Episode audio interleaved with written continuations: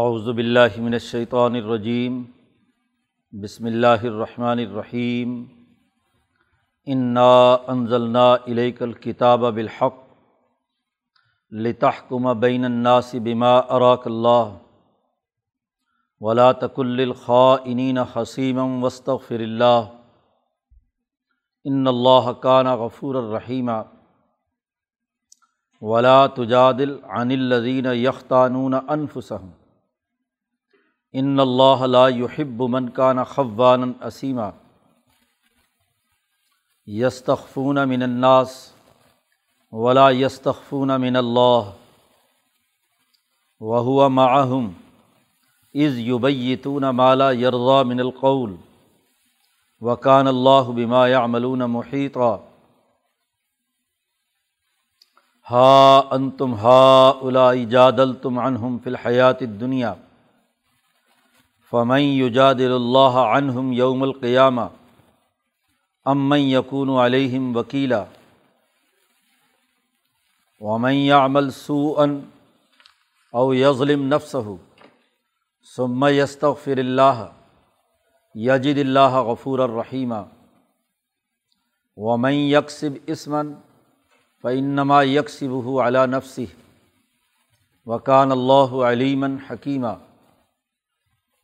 ومن یکسب خطی عطن او اسمن ثم یرمی بہی برین فقد احتمل بہتان و اسم مبینہ ولولا فضل اللہ علیہ و رحمت لحمت طفتم منہم ان یضلوک وما یضلون اللہ انفسہم وما یضرون کمن شعی و انضل اللہ علیہ الکتاب والحکمت و علامہ کا معلم تکن تعلم.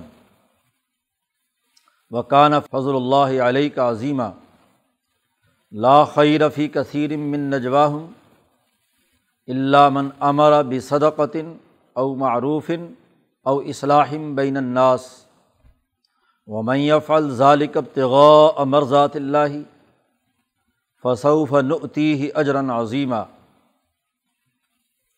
ومن یشاقر رسول ممباد ما تبین الہ الہدا و یتب غیر صبیل المؤمنین نولی ما طول و نسلی جہنم وساعت مصیرہ صدق اللہ العظیم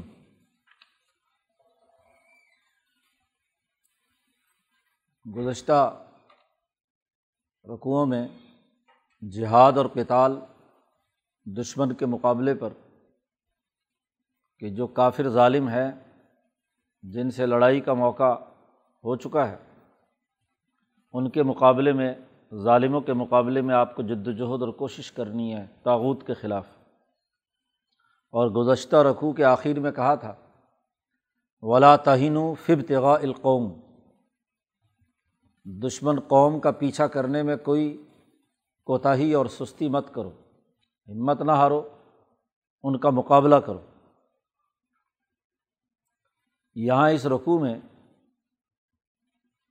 اس حوالے سے گفتگو کی جا رہی ہے کہ غیر مسلم اور کافر قوم کے خلاف اگر حالت جنگ میں جہاد کا حکم ہے، تو اس کا یہ مطلب نہیں ہے کہ حالت امن میں آپ ان کے خلاف کوئی غیر منصفانہ فیصلہ کرو۔ حالت جنگ میں تو ٹھیک ہے کہ دشمن کا مقابلہ کرنا ہے جو آپ کے مقابلے پر آیا ہے، ظلم کے خاتمے کے لیے۔ لیکن ایک غیر مسلم پر بھی اپنی سوسائٹی میں خود ظلم کرنے لگ جاؤ یا ظالمانہ فیصلے کرنے لگ جاؤ تو اس کی اجازت نہیں ہے۔ جہاد اور کتال ظلم کے خاتمے کے لیے ہے، نہ کہ ظلم پیدا کرنے کے لیے۔ انسانوں کے درمیان جب بھی کوئی معاملہ درپیش ہو تو وہ عدل و انصاف کے مطابق کرنا ہے۔ یہ پورے دو رقو نازل ہوئے ایک خاص واقعے کے ذمن میں۔ انصاریوں میں ایک آدمی مسلمان اس نے ایک مسلمان کی چوری کی۔ توما ابن ابیرک اس کا نام ہے۔ ایک روایت کے مطابق، دوسری روایت کے مطابق بشیر اس کا نام ہے۔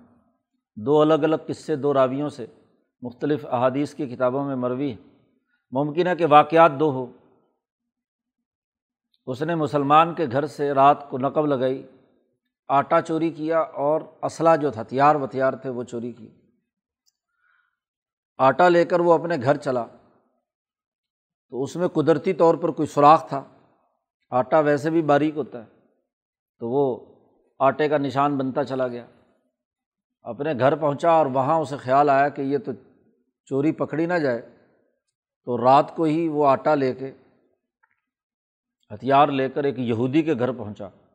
اس سے کوئی پرانا تعلق تھا۔ اس کو کہا کہ یہ میری چیزیں امانت کے طور پر رکھ لو، صبح کو میں لے لوں گا۔ اب مسلمان جس کے ہاں سے چوری ہوئی صبح کو، اسے پتہ چلا تو انہوں نے پڑتال شروع کی۔ اب وہ آٹے کا نشان مڑا ہوا تھا تو آٹے کو دیکھتے دیکھتے وہ اس کے گھر پہنچے۔ وہاں پہنچے تو وہاں اس کے گھر کی تلاشی لی تو کچھ نہیں تھا۔ اب نشان آگے جا رہا تھا۔ تو وہ ہوتے ہوتے یہودی کے پاس پہنچ گئے۔ یہودی ہاں کے یہاں سے وہ سامان مل گیا۔ اس نے کہا، یہ ہے سامان۔ کہا، تم نے چوری کی ہے؟ اس نے کہا، میں نے تو نہیں چوری کی۔ یہ تو فلاں آدمی رات میرے پاس امانت رکھوا گیا تھا۔ تو میں نے تو بطور امانت کے رکھا ہے۔ جب اس تک بات پہنچی تو انہوں نے پھر رات کو سارے قبیلے نے اکٹھے ہو کے سارا دن اسی میں چلتا رہا۔ رات کو انہوں نے حضور صلی اللہ علیہ وسلم تک بھی بات پہنچ گئی جس کی چوری ہوئی تھی، اس نے جا کر حضور کو بھی بتایا۔ ایک روایت میں قطادہ ہیں کہ انہوں نے بشیر کے بارے میں کہا کہ اس نے میری چوری کی ہے۔ ان کے بلکہ چچا زاد بھائی تھے انہوں نے۔ ان کے ان کے گھر سے چوری ہوئی تھی۔ تو انہوں نے حضور سے بتایا، اب سارا دن مدینہ میں یہ مسئلہ چلتا رہا تو رات کو جنہوں نے چوری کی تھی تو اس نے چور نے اپنے برادری کے لوگوں کو جمع کیا، مسلمان تھے۔ ان سے کہا کہ بھی بات یہ ہے کہ چوری تو میں نے کی ہے، لیکن اس پہ برادری پہ حرف آئے گا۔ خاندان پہ خفیہ مشورہ کیا کہ حضور کے پاس جا کر حضور کے برات کر دی جائے۔ وہ رات ہی کو حضور کے پاس گئے اور حضور سے کہا کہ جی یہ ہم مسلمان ہیں، وہ یہودی ہے، چوری اس نے کی ہے، ہم قسم دینے کو تیار ہیں۔ تو آپ صبح کو جب معاملہ درپیش ہو تو آپ ہماری طرف سے وہاں بتا دیں کہ بھائی اس نے چوری نہیں کی۔ انہوں نے کچھ اس طریقے سے چرب زبانی سے گفتگو کی کہ حضور صلی اللہ علیہ وسلم کو یقین آ گیا۔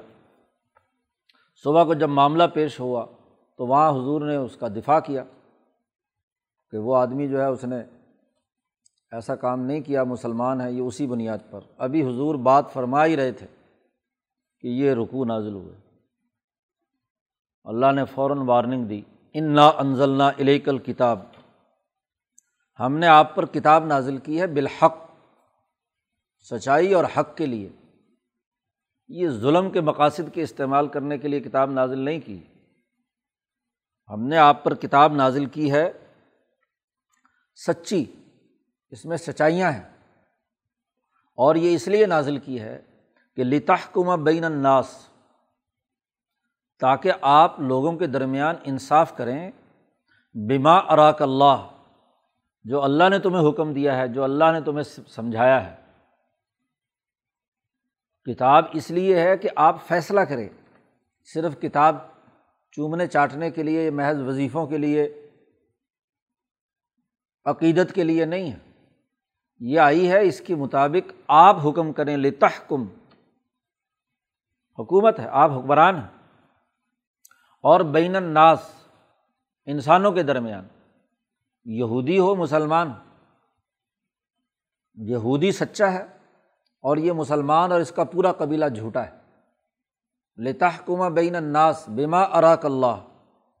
جو اللہ تعالیٰ آپ کو سمجھائے، تو اللہ نے جو سمجھ آپ کو عطا کی ہے تفقع اور بصیرت دی ہے، اس کی بنیاد پر آپ کو تو انسانوں کے درمیان بلا تفریق رنگ نسل مذہب عدل کے مطابق فیصلہ کرنا ہے، سچائی کے مطابق فیصلہ کرنا ہے۔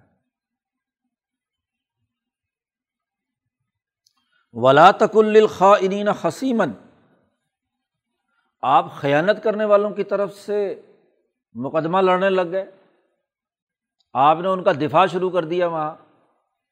لا تکن، مت ہو۔ دغا بازوں کے ساتھ حضرت نے ترجمہ کیا، دغا باتوں کی طرف سے جھگڑنے والا۔ حسیمن دھوکے باز ہیں، چوری بھی کی ہے اور سینہ زوری ہے۔ اور نہ صرف سینہ زوری ہے، بلکہ آپ کو آ کر بھی آگے آ رہا ہے کہ یو ذلوک آپ کو گمراہ کرنا چاہتے ہیں۔ آپ کو غلط راستے پر ڈالنا چاہتے ہیں۔ وسط فر اللہ آپ نے جو غلط دفاع کیا ہے مجمع عام میں، اللہ سے مغفرت مانگی ہے آپ نے کوتاہی کی ہے، لغزش ہوئی ہے۔ ولا تکن، مت ہو دغا بازوں کے ساتھ جھگڑا کرنے والے جو قسیم ان اللہ کا نا غفور الرحیمہ بے شک اللہ پاک معاف کرنے والا، رحم کرنے والا ہے۔ آپ کی شان میں تو یہ نہیں ہے، آپ کو تحقیق کرنی چاہیے تھی۔ ایک فریق کی بات سنی رات کو اور صبح کو اس کے مطابق آپ نے باتیں شروع کر دی۔ آپ کو چاہیے تھا دوسرے فریق کی بات سنتے، تحقیق کرتے، تحقیق کے بعد آگے کوئی بات چلتی۔ تو عدل و انصاف بلا تفریق رنگ نسل مذہب، آپ تو اس لیے آئے ہیں۔ اس لیے کہ ایک مسلمان ہے اور ایک یہودی ہے۔ تو آپ مسلمان کی حمایت کے اندر دوسروں سے جھگڑنے لگ جائیں۔ اور اللہ نے صرف اسی پر بس نہیں کیا۔ آگے کا بلا تجا دل مت جھگڑ۔ ان لوگوں کی طرف سے یختانون انفسم جنہوں نے سب نے مل کر ان کے دلوں نے جرم کیا، خیانت کیا رات کو انہیں پتہ تھا، چور نے ان کے سامنے خود اقرار کر لیا تھا کہ میں نے چوری کی ہے۔ یہودی کو پھنسانے کے لیے سب مل کر رات کو مشورہ کر کے آ کر آپ کو غلط راستے پر ڈال رہے تھے۔ لاتجادل مت جھگڑیے۔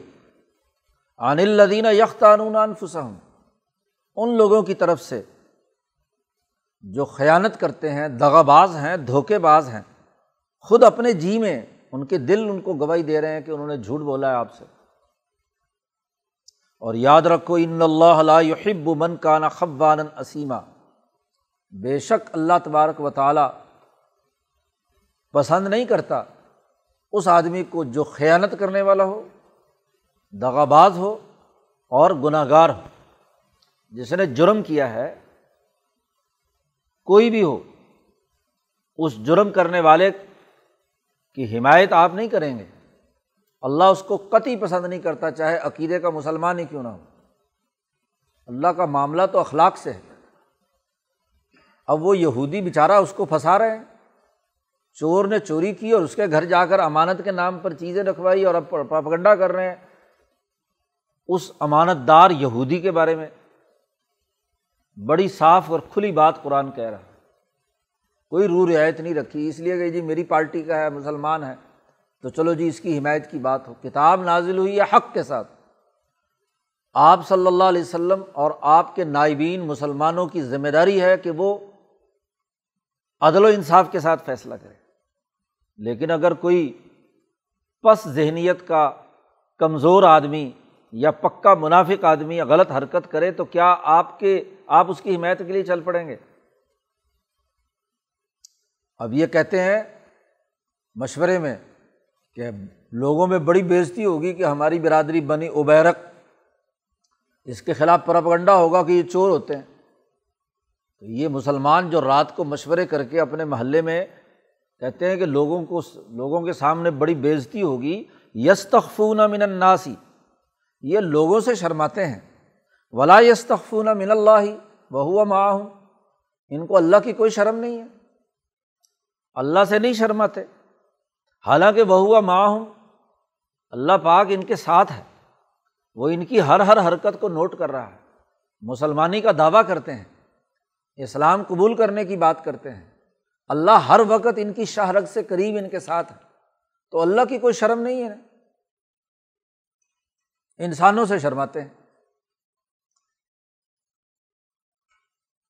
از یوبیتونا جب رات کے وقت یہ مشورے کر رہے تھے۔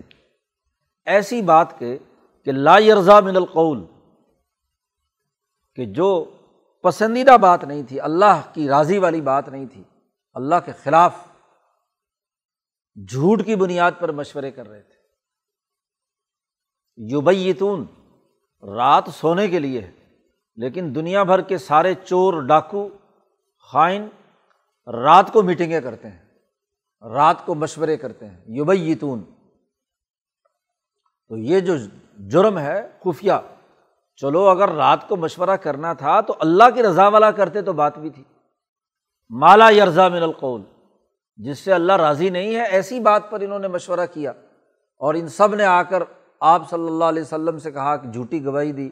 کہ ہمارا جو آدمی ہے اس نے چوری نہیں کی۔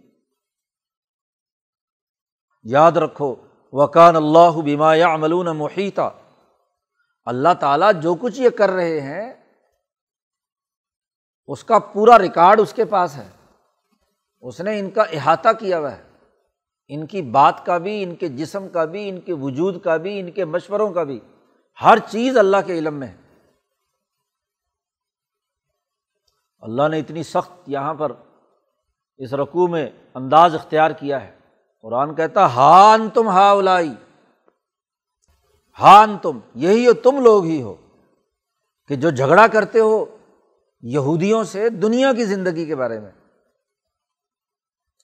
اور بلکہ حضور صلی اللہ علیہ وسلم سے کہا جا رہا ہے کہ تم جھگڑا کرتے ہو، ان کی طرف سے ان ہم ان مسلمانوں، چوروں کی طرف سے۔ مسلمان ہو، چور ہو، خائن ہو، اس کا جو وکیل بنتا ہے، اس کی طرف سے کوئی دفاع کرتا ہے، اس کی طرف سے کیا ہے؟ جھگڑتا ہے، تو وہ بھی ویسا ہی مجرم ہے۔ یاد رکھو فمئی یوجاد اللہ عنہم یوم القیامہ، جب قیامت کے دن اللہ کا دربار لگے گا، تو ان کی طرف سے کون جھگڑے گا اللہ سے؟ حضور صلی اللہ علیہ وسلم نے چونکہ دفاع کیا تھا مجمع عام میں، شروع میں۔ تو اس لیے اللہ پاک نے بڑی سخت ناراضگی کا اظہار کیا کہ آپ ان کی طرف سے جھگڑ رہے ہیں۔ آپ کا کام تو عدل و انصاف کے مطابق فیصلہ کرنا تھا۔ ام یقون علیہم وکیلا، یا اس وقت ان کے طرف سے وکیل کون ہوگا؟ آج تو تم وکالت نامے بھر رہے ہو، ظلم اور جھوٹ کے، اور غلط ان کی دفاع کر رہے ہو۔ عدالتوں کے اندر وہاں وکیل کون ہوگا اللہ کے دربار میں؟ تو حق اور عدل کے خلاف چاہے کسی یہودی کا معاملہ کیوں نہ ہو، فیصلہ نہیں کیا جا سکتا۔ قرآن نے قانون اور ضابطہ بیان کر دیا۔ ومن یا عمل سو ان جس نے بھی غلط کام کیا، او یزلم نفس دو باتیں یہاں بھی وہی کہی ہیں، جو پیچھے غزوہ عہد کے موقع پر بھی کہی تھی۔ سو کہتے ہیں، حضرت شیخ الہند نے حاشیے میں واضح کیا ہے، سو کہتے ہیں وہ عمل جس سے دوسروں کو تکلیف پہنچے یعنی اجتماعی جرم۔ آپ نے کوئی ایسی حرکت کی جس سے دوسرے انسانوں کو کوئی نقصان پہنچا؟ ان کے حقوق پر زد پڑی۔ تو میں یا عمل سو ان او یزلم نفس ہو یا خود ایسا جرم کیا ہے کہ اپنے آپ پر ظلم کیا آپ نے۔ وہاں بھی کہا تھا ولزین ایزا فعلو فاحشتاً او ظلم انفسا ہوں وہاں وہ انداز تھا۔ اور یہاں بھی چونکہ ایک جرم ہوا ہے، اور مسلمانوں سے ہوا ہے، بلکہ نبی اکرم صلی اللہ علیہ وسلم کو بھی دوسرے راستے پر ڈالنے کی کوشش کیا وہ تو اللہ نے فوراً وہی نازل کر کے حضور کو روک دیا۔ لیکن نبی کے شایان شان یہ کام نہیں تھا۔ اس لیے زیادہ سختی کے ساتھ اللہ پاک نے نبی سے کہا کہ آپ تحقیق کے بغیر آپ نے ان غلط وکیلوں کی حمایت کے ساتھ آپ نے یہودی کے خلاف فیصلہ دینا شروع کر دیا۔ میں عمل سون جو بھی غلط عمل کرے گا دوسرے انسان کو نقصان پہنچانے کا۔ او یزلم نفس ہو یا اپنی ذات پر ظلم کرے گا۔ یعنی انسانیت کے دائرے سے گری ہوئی حرکت، حیوانیت کے دائرے کی کرے گا، جھوٹ بولے گا، بدیانتی کرے گا۔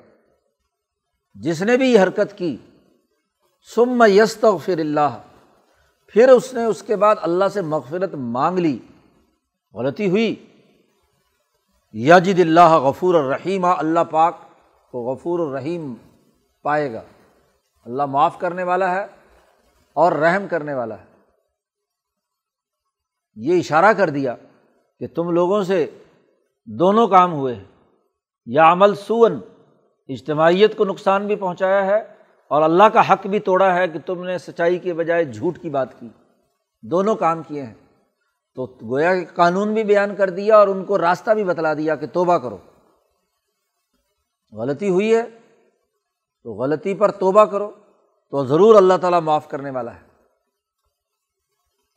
ومئی یکسب اسمن فعین نما یکسب ہو اعلیٰ نفسی یاد رکھو، جس نے کوئی گناہ اور جرم کیا ہے، تو اس کا، اس نے اپنے نفس کے خلاف جرم کیا ہے اعلیٰ آیا ہے۔ ان نما سوائے اس کے نہیں یکسب ہو اعلیٰ نفس ہی اپنے نفس کے خلاف اعلیٰ الزام کے لیے آتا ہے، اپنے نفس پر الزام لگایا ہے۔ اپنے نفس کے خلاف کام کیا ہے۔ وکان اللہ علیم حکیمہ اللہ پاک خوب اچھی طریقے سے جاننے والا ہے اور حکمت والا ہے۔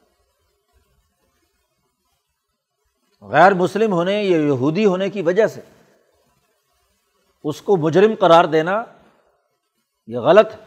اللہ کے علم میں ہے کہ وہ سچا ہے، امانت دار ہے۔ اور یہ نام نہاد مسلمان، یہ جھوٹا ہے بدیانت ہے، چوری اس نے کی ہے۔ تو اس علم و حکمت کی بنیاد پر اللہ نے یہ قانون اور ضابطہ نازل کیا ہے۔ وہ میں یکسب خطیتاً جو کوئی جرم کرے او اسمن یا گناہ کرے سما یرمی بھی برین پھر کسی بے گناہ پر تہمت لگا دے برین جو گناہ سے بری تھا، اس پر یرمی بھی سنگ زنی کرنا، پتھر مارنا، الزام تراشی کرنا، بہتان تراشی کرنا۔ جرم خود کیا، گناہ خود کیا، اور پھر بے گناہ پر چاہے وہ بے گناہ غیر مسلم ہی کیوں نہ ہو، یہودی کیوں نہ ہو، بے گناہ پر جھوٹا الزام لگائے، تو یاد رکھو، فقد احتمال بہتانم و اسمم مبینہ تو اس نے اپنے سر ایک بہت بڑا بہتان بھی برداشت کیا اور اسمم مبینہ واضح گناہ بھی کیا۔ دو جرم ہو گئے اس کے۔ ایک تو چوری کرنے کا جرم بدیانتی خود کی، مال خود ہڑپ کیا، اور پھر الزام دوسرے پر لگا دینا۔ تو دو جرم ہو گئے۔ خود چوری کرنا بھی جرم تھا، اور دوسرے پر الزام لگانا، بہتان تراشی کرنا، یہ اس سے بڑا جرم تھا۔ فقط احتمل بہتان و اسمم مبینہ اب ہونا تو یہ چاہیے تھا کہ اس مجرم اور اس کے قبیلے کے لوگوں کو آ کر حضور سے معافی مانگنی چاہیے تھی، اپنی غلطی کی۔ لیکن وہ چور تھا۔ اب وہ اس نے دیکھا کہ اب تو چوری کی سزا، وہاں جاؤں گا تو حضور چوری کی سزا حد نافذ کریں گے۔ تو وہ مدینہ سے بھاگ گیا۔ بھاگ کر جا کر مکہ مشرقین کی پناہ لے لی۔ ہوا کہ مشرق ہو گیا، اگلے رقوع میں اس کی تفصیلات آ رہی ہیں۔ تو بات یہ ہے کہ یہاں اللہ نے راستہ بتلایا تھا۔ کہ ٹھیک ہے، غلطی ہو گئی تھی، چوری ہو گئی تھی۔ اس غلطی پر معافی مانگتا، نبی اکرم صلی اللہ علیہ وسلم کے پاس آ کر توبہ کرتا، تو ممکن ہے کوئی راستہ نکلتا۔ لیکن وہ یہاں سے، چونکہ مجرم تھا، خرابی تھی، دل کے اندر پالی ہوئی، اس لیے یہاں سے نکلا اور بھاگ گیا۔ گویا کہ مرتد ہو گیا۔ اس جرم نے ایک یہودی کے خلاف ایک جرم نے اسے کیا ہے؟ کفر تک پہنچا دیا۔ اس لیے کسی گناہ کو چھوٹا گناہ نہیں سمجھنا چاہیے۔ بسا اوقات اس کے رد عمل میں یا اس کی وجہ سے بتدریج انسان کفر اور شرک کی طرف پہنچ جاتا ہے۔ قرآن حکیم نے اس پورے رقوع میں یہ گفتگو کی اور اگلے رقوع میں بھی یہی بات چل رہی ہے۔ اب اس موقع پر نبی اکرم صلی اللہ علیہ وسلم کو جیسے بتلایا گیا تھا اس کے مطابق آپ نے بھی لوگوں کے سامنے اس مجرم کا دفاع کرنے کی کا آغاز ابھی کیا ہی تھا کہ یہ قرآن کی آیات نازل ہو گئیں۔ تو اللہ نے فوراً کہا بلا فضل اللہ علیہ کا اے محمد صلی اللہ علیہ وسلم، اگر آپ پر اللہ کا فضل نہ ہوتا اور اس کی رحمت نہ ہوتی، تو لحمت تو عفت منہم ذلوک تو ایک جماعت ان نام نہاد مسلمانوں کی ارادہ کر چکی تھی۔ کہ این ذلوک کہ آپ کو گمراہ کر دیں۔ غلط راستے پر ڈال دیں۔ این ذلوک اگرچہ نبی کو تو گمراہ نہیں کر سکتے، نبی کبھی بھی کسی غلط بات پر قائم نہیں رہ سکتے۔ معصوم ہوتا ہے۔ انہوں نے ارادہ کر لیا تھا کہ آپ کو غلط راستے پر ڈالیں ہمت تو من ہوں ان میں سے ایک جماعت نے ارادہ کر لیا تھا کہ این ذلوک کہ آپ کو غلط راستے پر ڈال دیں۔ آپ کو بہکا دیں۔ حضور اقدس صلی اللہ علیہ وسلم حضرت ام سلمہ رضی اللہ تعالیٰ عنہ کے گھر میں تھے۔ تو رات کو دو فریق آپس میں لڑ رہے ہیں مسجد نبوی میں۔ حضور کو آواز سنائی دی تو حضور باہر تشریف لائے۔ ایک فیصلہ حضور کر کے گئے تھے۔ اب لوگوں کی بات چیت اور گفتگو سننے کے بعد ایک فیصلہ کر لیا۔ باہر آپس میں جھگڑ رہے ہیں۔ جس کے خلاف فیصلہ ہوا، وہ شور بچا رہا تھا کہ یہ میرے خلاف غلط فیصلہ ہوا۔ اس کا حق نہیں بنتا۔ تو اب حضور چکے جا چکے تھے، تو ان کی اصل باتیں جو ہیں آپ نے سن لی۔ اس سے اندازہ حضور صلی اللہ علیہ وسلم کو ہوا کہ جس کے حق میں فیصلہ ہوا ہے، یہ ہاں جی صحیح نہیں ہوا۔ آپ صلی اللہ علیہ وسلم باہر تشریف لائے اور آپ صلی اللہ علیہ وسلم نے فرمایا کہ دیکھو، انما انا بشرن میں ایک انسان ہوں۔ تم میں سے کوئی آدمی بسا اوقات الحنوب حجتی ہی کے الفاظ اپنے دلائل پیش کرنے میں بہت بہت خوبصورت انداز میں چرب زبان، الحن، چرب زبان بہت اچھی طریقے سے اپنی گفتگو کو پیش کرنے کا سلیقہ ہوتا حجت باز اور ایک آدمی بیچارہ شریف ہے ہے تو اس کا حق، لیکن اس کو بات پورے طریقے سے دلائل کے ساتھ بیان کرنی نہیں آ رہی۔ تو تم میں سے بسا اوقات ایک فریق چرب زبان ہوتا۔ ہے وہ ایسے خوشنما طریقے سے اپنا کیس پیش کرتا ہے۔ اس کا وکیل ایسا مقدمہ تیار کرتا ہے کہ جج کو کیا ہے؟ خراب کر دیتا ہے، غلط راستے پر ڈال دیتا ہے۔ تو میں اگر کسی کے حق میں فیصلہ کر دوں، اس میں نے ظاہری انما آنا بشرن ظاہری طور پر میں نے جو دلائل سنے اس کے مطابق میں نے فیصلہ کر دیا۔ یاد رکھو، تم اپنے ضمیر کو خود گواہ کر کے، اگر تم سمجھتے ہو کہ تمہارے حق میں یہ فیصلہ غلط ہوا ہے، تو میں نے اپنے فیصلے سے جہنم کا ٹکڑا کاٹ کر تمہیں دیا ہے۔ یہ نہیں ہے کہ چونکہ محمد صلی اللہ علیہ وسلم کی عدالت نے فیصلہ کر دیا، اب میرے لیے کیا ہے؟ یہ کھانا حلال ہو گیا۔ اگر تمہیں معلوم ہے اپنی ضمیر کے مطابق کہ یہ میں غلط کام کر رہا ہوں، یہ غلط فیصلہ ہوا ہے، تو تم اس کو استعمال مت کرو۔ مصالحت بھی تو ہو سکتی ہے نا۔ تو اللہ سے ڈرو، میں انسان ہوں اور انسان ہونے کے ناطے مجھ سے بات سمجھنے میں کیا ہے؟ اونچ نیچ ہو سکتی ہے۔ اس لیے اگر میں نے چرب زبانی کی وجہ سے کسی کے حق میں کوئی فیصلہ کر دیا اور وہ اس کا حق نہیں تھا، تو میں نے جہنم کا ایک ٹکڑا کاٹ کر اس کو دیا۔ تو میرے کاٹنے سے کیا ہو جائے گا؟ ٹھیک ہے، قانون کی نظر میں وہ نافذ العمل ہے جج کا فیصلہ۔ لیکن دیانتن نافذ العمل نہیں ہے۔ قیامت کے دن ہاں جی اس کا جواب دینا پڑے گا۔ اس لیے کہ جج صاحب نے دے دیا تھا، اس لیے میرے لیے کھانا حلال ہو گیا۔ تو جب نبی کا فیصلہ بھی اگر چرب زبانی کی وجہ سے صحیح نہیں ہوا اور اس کے ضمیر کو پتہ ہے کہ میں نے جرم کیا ہے تو اس کے لیے کھانا جائز نہیں ہے، تو باقی بھی جارے ججوں کی کیا حیثیت؟ ان کے فیصلے کی بنیاد پر وہ کھانا حلال ہو گیا۔ یہی بات۔ کہ اگر اللہ کا فضل اور اللہ کی رحمت آپ پر نہ ہوتی تو انہوں نے تو پکا ارادہ کر لیا تھا ان مسلمان نے مسلمانوں نے کہ آپ کو غلط راستے پر ڈال دیں۔ یوزلو حقیقت یہ ہے کہ وما یوزلون اللہ انفسہم یہ بہکا نہیں سکتے مگر اپنے آپ کو۔ خود گمراہ ہیں یہ۔ انہوں نے غلط مشورے کیے ہیں۔ مالا یرزا من القول۔ کیا رات کو انہوں نے مشورہ کیا ہے؟ وما یزرون کا من شعی اور یہ آئے محمد صلی اللہ علیہ وسلم آپ کا کچھ نہیں بگاڑ سکتے۔ کیونکہ نبی تو ہر وقت اللہ کی نگاہوں میں ہے وقتی طور پر کسی وجہ سے کوئی متاثر ہو جائے تو الگ بات ہے، لیکن کبھی بھی غلط بات پر، غلط فیصلے پر قائم نہیں رہ سکتا نبی۔ معصوم ہے۔ اور کیوں آپ کو نقصان نہیں پہنچا سکتے؟ کہ انضل اللہ علیہ کل کتاب والحکمت، اللہ نے آپ پر کتاب نازل کی ہے اور وہ حق، سچ، سچائی کے لیے ہے۔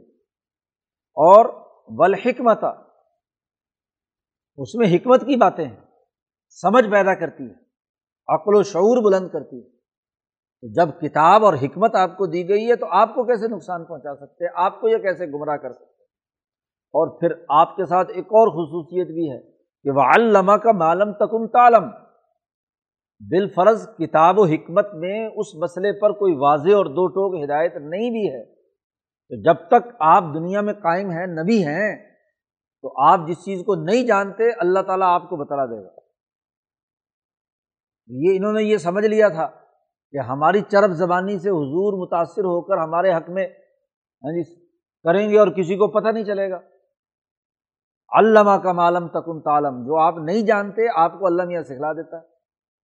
اس لیے آپ کو یہ کبھی نقصان، کبھی گمراہ نہیں کر سکتے، کبھی آپ کو کیا ہے؟ نقصان نہیں پہنچا سکتے وکان فضل اللہ علیہ کا عظیمہ یہ اللہ تبارک و تعالیٰ کا آپ پر بہت بڑا فضل ہے کہ آپ غلط فیصلے، غلط بات گمراہ کرنے والوں کے راستے پر نہیں چل سکتے۔ آپ کا ہر وقت آپ کی نگرانی ہے اور اللہ کا فضل آپ پر بہت بڑا آپ پر فضل۔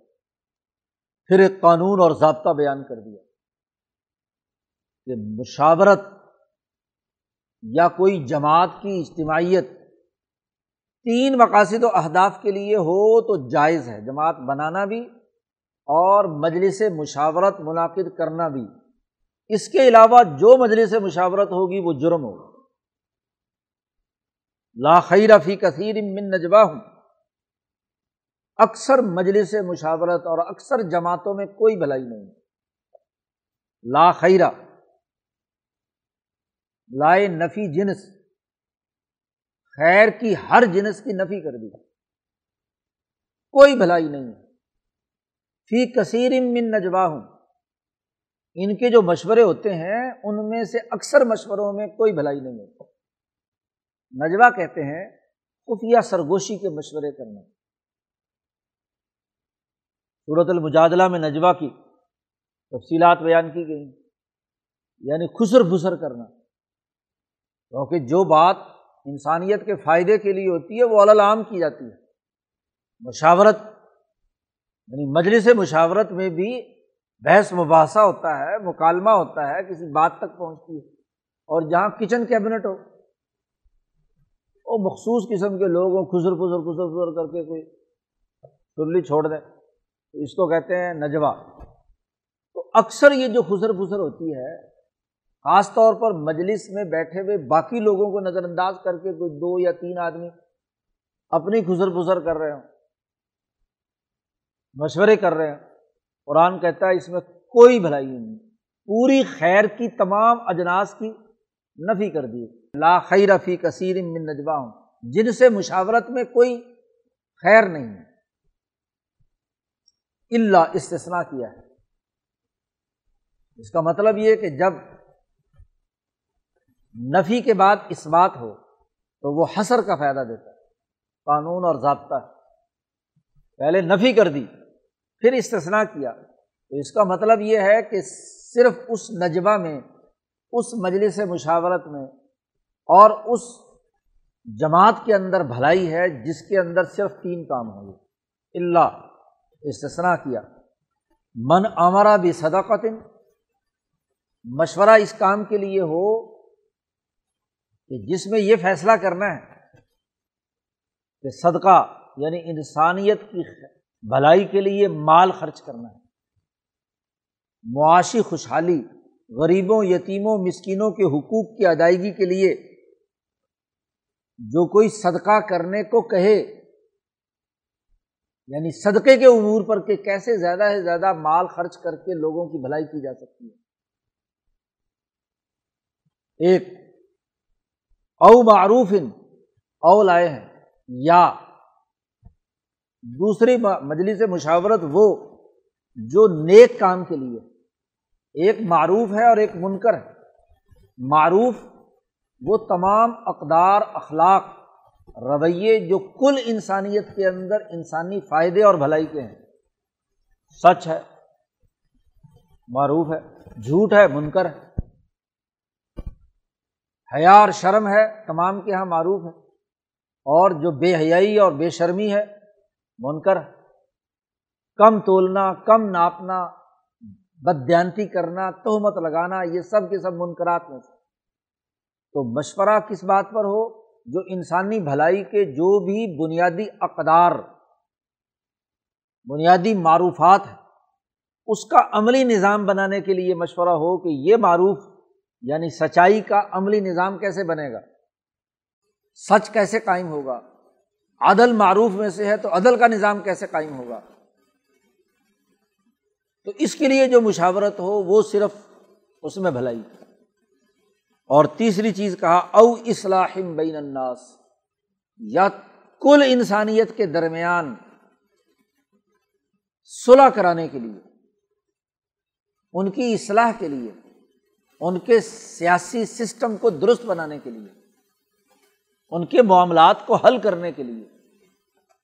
تیسری بات یہ ہے، جو ان تین مقاصد کے لیے، اور یہ تینوں کا تعلق سماج کی تشکیل سے ہے۔ سماج کی تشکیل کے لیے فلسفہ، فکر، اخلاق اور اقدار کی ضرورت ہوتی ہے۔ وہ معروفات میں آ گئے۔ دوسرا، سیاست کی ضرورت ہوتی ہے، نظم و نسق کی۔ اور وہ اصلاحم بین الناس میں آ گیا۔ اور تیسرا، معاشی سسٹم کی ضرورت ہوتی ہے۔ انسانی بھلائی کا وہ صدقے میں آ گیا۔ کیونکہ ہر وہ مال جو انسانی بھلائی کے لیے آپ خرچ کر رہے ہیں، ہر وہ معاشی سرگرمی، وہ صدقہ ہے۔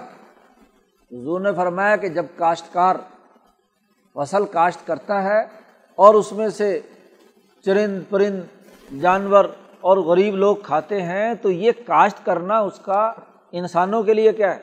صدقہ ہے، اس کو اجر و ثواب ملتا ہے۔ ایک تاجر جب مال لے کر دوسری جگہ جاتا ہے، جہاں کسی جگہ پر چیز مہیا نہیں تھی، اس نے مہیا کر دی، تو گویا کہ اگرچہ پرافٹ کمایا ہے، لیکن اس نے انسانیت پر صدقہ کیا ہے۔ ایک مینوفیکچرر چیز کو تیار کرتا ہے، لوگوں کی ضرورت کی چیز کو۔ تو وہ لوگوں کے لیے سہولت بہم پہنچا رہا تو گویا کہ وہ صدقہ ہے۔ تو تمام معاشی سرگرمیاں زراعت، تجارت، صنعت، وہ انسانیت کے لیے بھلائی کا کام ہے۔ انسانوں کی کسی کسی ضرورت کو پورا کرنے کے لیے یہ صدقہ ہے۔ اور اگر یہی چیزیں انسان کو نقصان پہنچانے کے لیے ہوں تو یہ بھی کیا ہے؟ جرم۔ یہی جرم۔ حتیٰ کہ بیوی بچوں کا خرچہ دینا بھی کیا کہا گیا؟ اسے بھی صدقہ کہا گیا۔ تو تین کام کے لیے جو اجتماعیت قائم کی جائے، اس کے لیے مشاورت کی جائے، اس کے لیے اجتماعیت ہو، وہ جائز ہے، وہ پارٹی درست ہے۔ اس کے علاوہ باقی تمام جتنے بھی مشاورتی اجلاس ہیں، سب ناجائز۔ مالا یرزا من القول ہے۔ یوبیتون مالا یرزا من القول ہے۔ بس رات میں کرے، مشورہ یا دن میں کرے۔ تو عام طور پر چور ڈاکو راتوں کو، رات کو مشورے کرتے ہیں۔ اس لیے ماں قرآن نے یوبیتون کا ذکر کیا ہے۔ ورنہ مشورہ چاہے دن میں کریں، سارے چور ڈاکو دن میں اسمبلی کا اجلاس بنائیں یا رات کو۔ جھوٹ کا بجٹ رات کو منظور کریں یا دن میں منظور کریں۔ لا خیر فی کثیر من نجوا۔ قرآن نے قاعدہ اور ضابطہ ادا کیا۔ اور بین الناس، یہ صدقہ بھی، یہ معروف بھی، یہ اصلاح بھی۔ تمام انسانوں کے لیے بلا تفریق رنگ، نسل، مذہب، انداز کا ہے۔ المسلمین نہیں کہا۔ انسانیت کے لیے۔ اور قرآن حکیم کہتا ہے کہ اگر دنیاوی فائدے کے لیے بھی کسی نے یہ کیا تو خیر ہے، لیکن مسلمان جب یہی کام اللہ کو راضی کرنے کے لیے کرتا ہے تو اس کے لیے مزید ڈبل اجر ہو جاتا ہے۔ ایک غیر مسلم اگر یہ کام کرتا ہے تینوں صرف دنیاوی ضرورت کے لیے، تو وہ بھی اچھا ہے، وہ بھی اس میں بھی خیر ہے۔ کم از کم دنیا کی حد تک تو اس نے نظام انسانوں کے لیے بہتر بنا دیا۔ لیکن جب مسلمان کرتا ہے وہ یف الظالی کا یہ تینوں کام اگر کوئی آدمی کرے، ابتغاء مرضات اللہ اللہ کی رضا کے حصول کے لیے، اس کی خوشنودی حاصل کرنے کے لیے کہ چونکہ اللہ راضی ہو جائے مخلوق بھی راضی ہو جائے اللہ بھی راضی ہو جائے تو فصو پر اجر نازیمہ ہم اس کو بہت بڑا اجر دیں گے۔ کہ اللہ کی مخلوق اور اللہ کے کنبے کی اس نے خیال رکھا اللہ کے تعلق سے۔ قرآن حکیم کہتا ہے، اب یہ دو رقو نازل ہوئے تھے۔ اب وہ جو چور مسلمان، ناہم نہاد مسلمان تھا، اس کو چاہیے تھا۔ کہ اتنی وارننگ کے باوجود اللہ کے رسول کی مخالفت نہ کرتا اور آ کر توبہ طائب ہوتا۔ لیکن اس نے چونکہ وہ بکا بھاگ گیا، دشمنوں سے جا کر مل گیا پرپگنڈے شروع کر دیے۔ تو اللہ پاک نے اگلی سخت وارننگ دی۔ ومئی یوشاک رسول ممباد ما تبین الہدا، جو آدمی بھی رسول اللہ صلی اللہ علیہ وسلم کی مخالفت کرے، اس کے بعد کہ اس پر ہدایت بالکل کھل کر واضح ہو گئی۔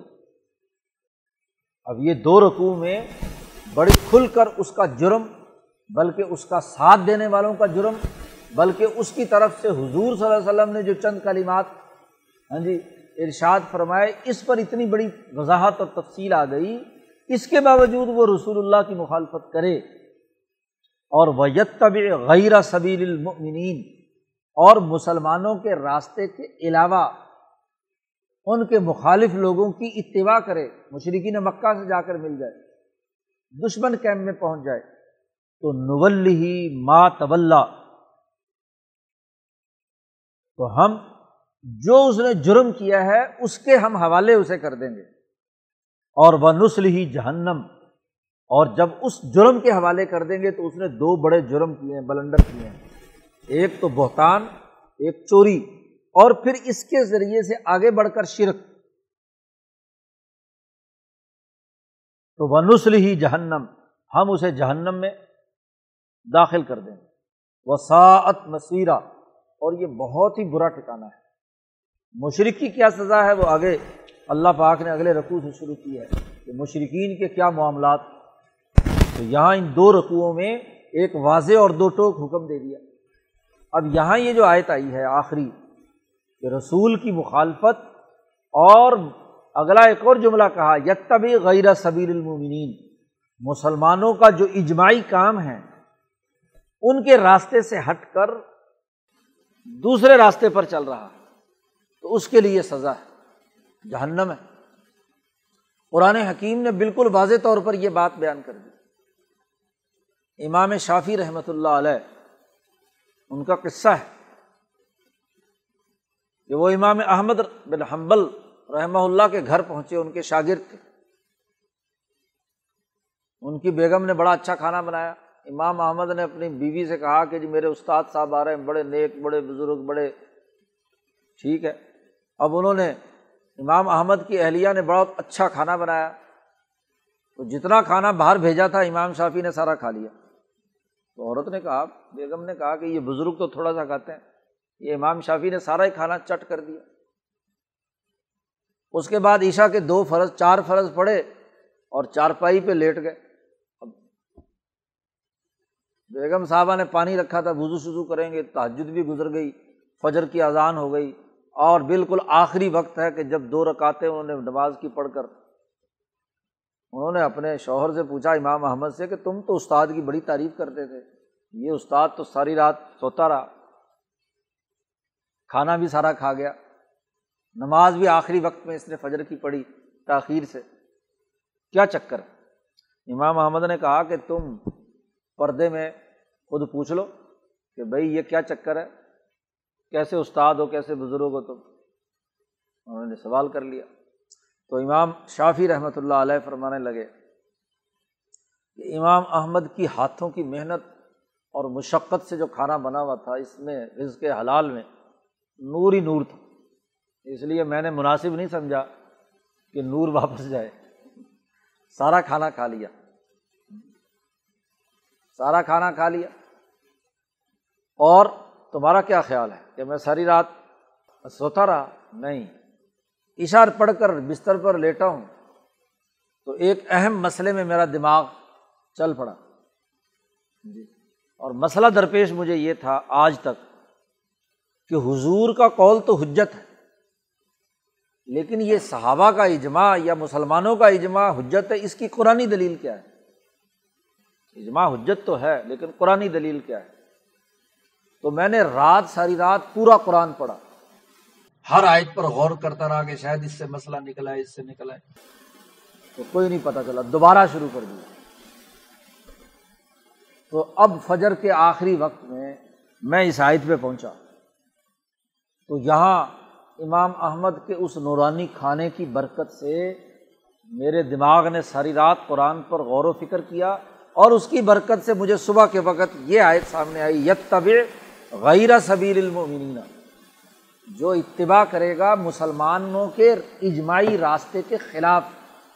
تو اب یت طبع کا ہاتف پیچھے یوشاقق پر ہو رہا ہے کہ جس نے حضور کی مخالفت کی اور اس نے غیر صبیر المومنین کی اتباع کی۔ تو صبیر المومنین اجماع ہے۔ صحابہ سے بڑھ کر اور مومنین کون ہو سکتے ہیں؟ تو اس لیے یہ اجماع امت کی حجت ہے یہ یہ ہاں جی آیت کہ مسلمانوں کا جو اجتماعی راستہ ہے، اجماعی راستہ ہے، اس کے خلاف جو اتباع کرے گا، اس کے لیے جہنم کی بعید ہے۔ تو حجت ہو گئی۔ تو اب دوسری دفعہ پڑھنے سے مجھے یہ بات معلوم ہے۔ تو یہ جب قصہ سنا تو انہیں پتہ چلا، اصل تو کیا نفلیں پڑھنا ہی تو عبادت نہیں ہے۔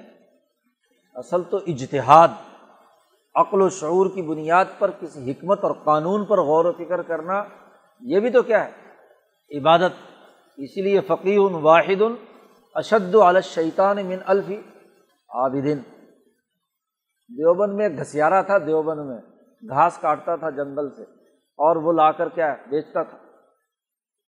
روزانہ مزدوری کرتا تھا۔ تو وہ اپنے گھر کا خرچہ نکالنے کے بعد ایک پیسہ جو ہے غلے میں ڈال دیتا تھا۔ تیس دن پورے ہوتے تھے تو تیس پیسے۔ مہینے کے بعد اور ان تیس پیسوں سے ایک مختصر سی دعوت کرتا تھا حضرت نونوتوی رحمۃ اللہ علیہ کی، جو وہاں دیوبند کے باقی اساتذہ ہیں۔ تو مولانا یعقوب صاحب ننوتوی کہتے ہیں کہ ہم پورا مہینہ اس کی دعوت کا انتظار کرتے ہیں کہ وہ جس خلوص کے ساتھ، محنت و مشقت کے ساتھ، مزدوری کے ساتھ پیسے کماتا ہے اور اس میں سے بھی جو ایک پیسہ بچتا ہے، اس کو جمع کر کے کیا ہے؟ کھانا تیار کرتا اس کھانے میں اتنی نورانیت ہوتی تھی کہ ایک مہینہ ہم اس کا انتظار کرتے ایک مہینے تک اس نور کا اثر رہتا تھا۔ پڑھنے پڑھانے کا اور تعلیم و تعلم کا۔ تو کھانے کا بڑا اثر ہوتا ہے۔ کھانا غلط طریقے سے کمایا یا حاصل کیا ہے، جھوٹ اور دھوکہ دے کر فراڈ کر کے تو وہ بھی حافظے کو خراب کر دیتے ہیں امام شافی نے اپنے استاذ وکی سے شکایت کی کہ میرا حافظہ بڑا کمزور ہے، علم یاد نہیں ہوتا۔ جی شعر ہے امام شافی کا۔ شکو تو الا وکیل سو حفظی۔ میں نے اپنے استاد وکی سے شکایت کی کہ مجھے یاد نہیں رہتی باتیں۔ جی تو استاد کیا ہے؟ انہوں نے وسیعت کی اوسانی الا ترکل معاص انہوں نے مجھے وسیعت کی کہ گناہ کرنا چھوڑ دو۔ فن العلم نور من الہن علم اللہ تبارک و تعالیٰ کا نور ہے۔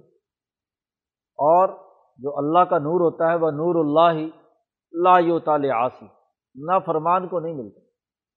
جو جرم کرنے والا ہے، گناہ کرنے والا ہے، اس کو علم نہیں ملتا۔ اس لیے تو علم سے برکت ختم ہو جاتی ہے۔ گناہ کرنے والا ہاں جی لڑکیوں کے پیچھے بھاگنے والا، عورتوں کے پیچھے نظر دوڑانے والا ہاں جی ادھر ادھر کی کیا ہے خواہشات یا رزق حرام کھانے والا یا مشکوک رزق کھانے والا تو اس کو اللہ کا علم نہیں ملتا۔ علم تو ضرف صاف ہو تو پھر آئے۔ ضرف گندا ہو۔ دودھ ڈالو تو وہ کیا ہے؟ وہ گندا ہو جائے گا۔ برتن صاف ہوگا۔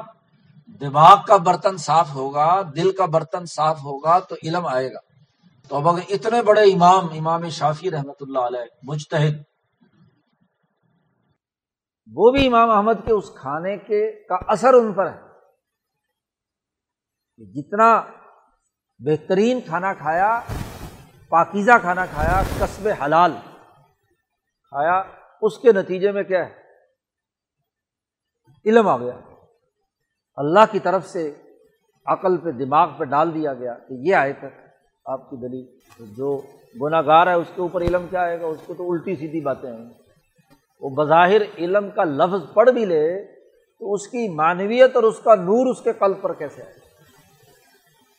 تو اس لیے طلبا کے لیے تو لازمی ہے کہ وہ گناہوں سے بچیں گے تو دین کا علم آئے گا۔ دنیا کی تو پتہ نہیں جو مرضی سیکھتے پھرو۔ دین کے علم کے حصول کے لیے کیا ہے؟ اس کے حلال اور گناہوں سے بچنا۔ یہ بڑا بنیادی کام ہے۔ جی اس کے نتیجے میں ان پر علم و حکمت اور اللہ کا نور اللہ کی طرف سے رہنمائی حاصل ہوتی ہے۔ تو یہی ان دو رقوع میں واضح کیا گیا۔ اب نبی اکرم صلی اللہ علیہ وسلم کو اس مسلمان منافق نے دوسری طرف لے جانے کی کوشش کی۔ لیکن اللہ کی حفاظت سے آپ صلی اللہ علیہ وسلم صحیح راستے پر اور ان کی جو تمام جرائم اور خرابیاں گویا کہ دو رقو نازل ہو گئے۔ کل انسانیت میں عدل و انصاف قائم کرنے کے لیے اور وہ بھی مسئلہ مسلمان اور یہودی کے درمیان۔ اللہ تعالیٰ قرآن حکیم کو سمجھنے اور عمل کرنے کی توفیق عطا اللہ۔